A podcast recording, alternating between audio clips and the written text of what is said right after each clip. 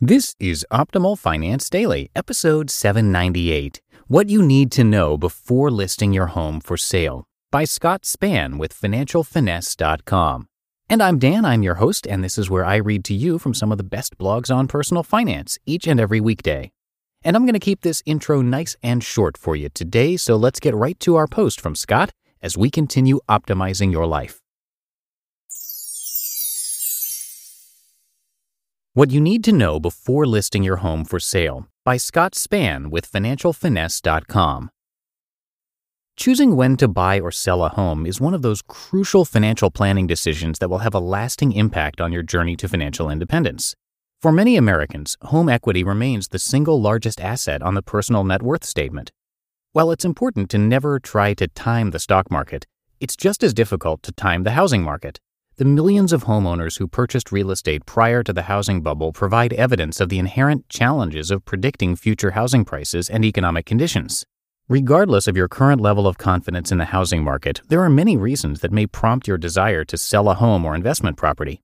Whether you are relocating for work, moving to a more desirable neighborhood, making room for a growing family, or downsizing, you need to take steps to make sure that your house is ready to sell. The peak season for selling a home in most housing markets across the country is typically during the spring.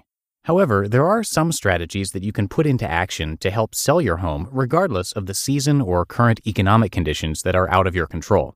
Here are some tips and suggestions to help you get ready to sell your home or investment property. Research your local housing market. If you have lived in your current home for at least a couple of years, you most likely have a general idea of housing prices in your neighborhood and local economic conditions it is still a good idea to do some additional homework and research housing activity in your area. One place to find local and regional housing statistics is through the National Association of Realtors on Realtor.org. Find out how many houses are currently on the market in your area and the average number of days they have been listed.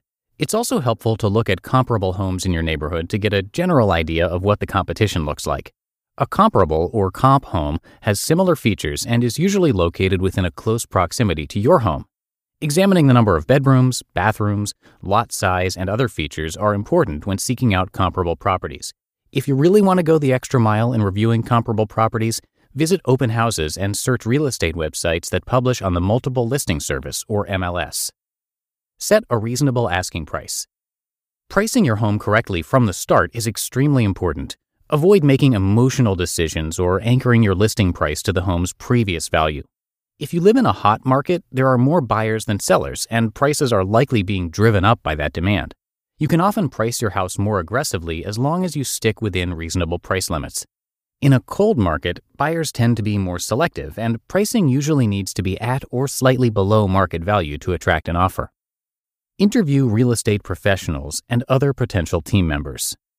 Do your homework if you decide to utilize the services of a real estate agent it is suggested to interview two to three potential realtors to make sure you are choosing the best professional possible. Other potential members of your professional team include a closing attorney, home inspector, photographer, landscaper, handyman, painter, and home stager. If you decide to go the DIY route, be sure to understand state laws regarding the sale of real estate. Some states require sellers to provide disclosure forms that obligate you to report any known facts about the property's condition that may impact the value or the desirability to purchase the home.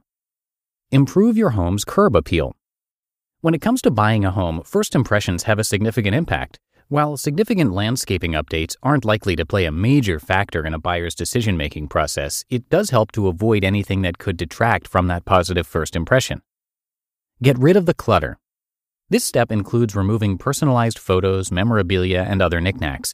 It often helps to get an independent, objective assessment of what should stay and what should go during the staging process. Major renovations aren't usually necessary, but a fresh coat of paint and minor repairs can leave a potential buyer with a good first impression.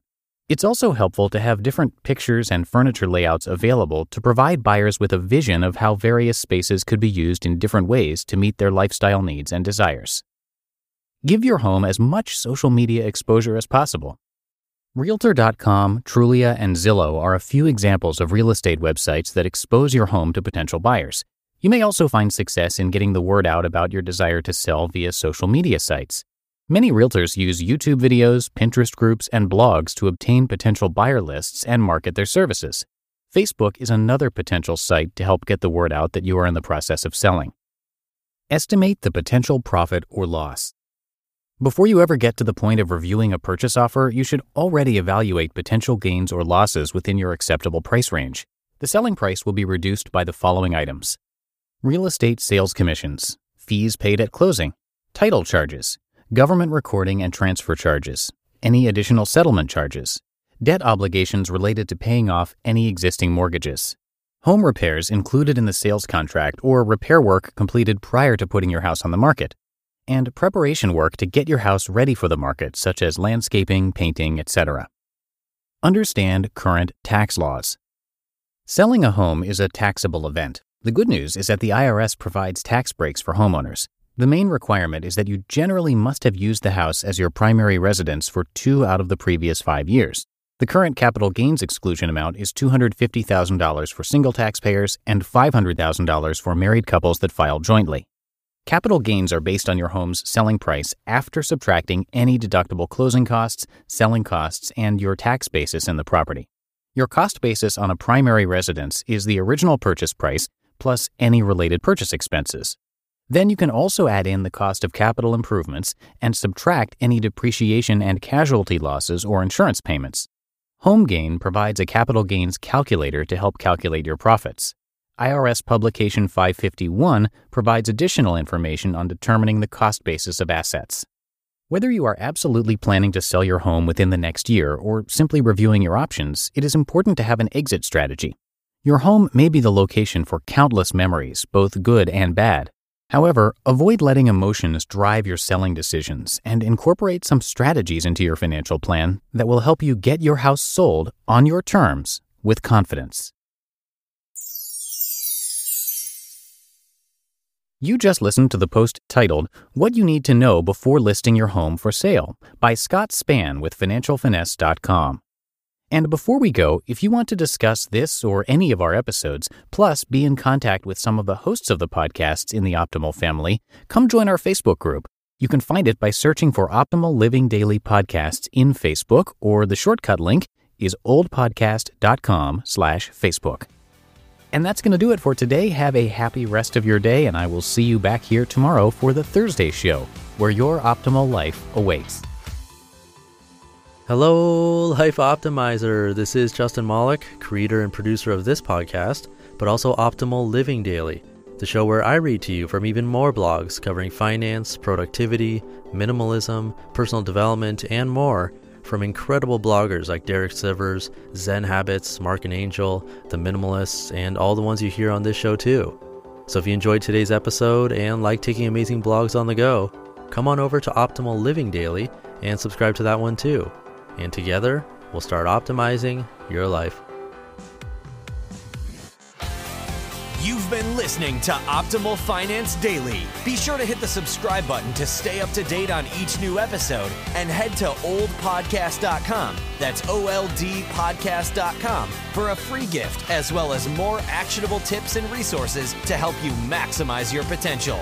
Thanks for joining us and remember, your optimal life awaits.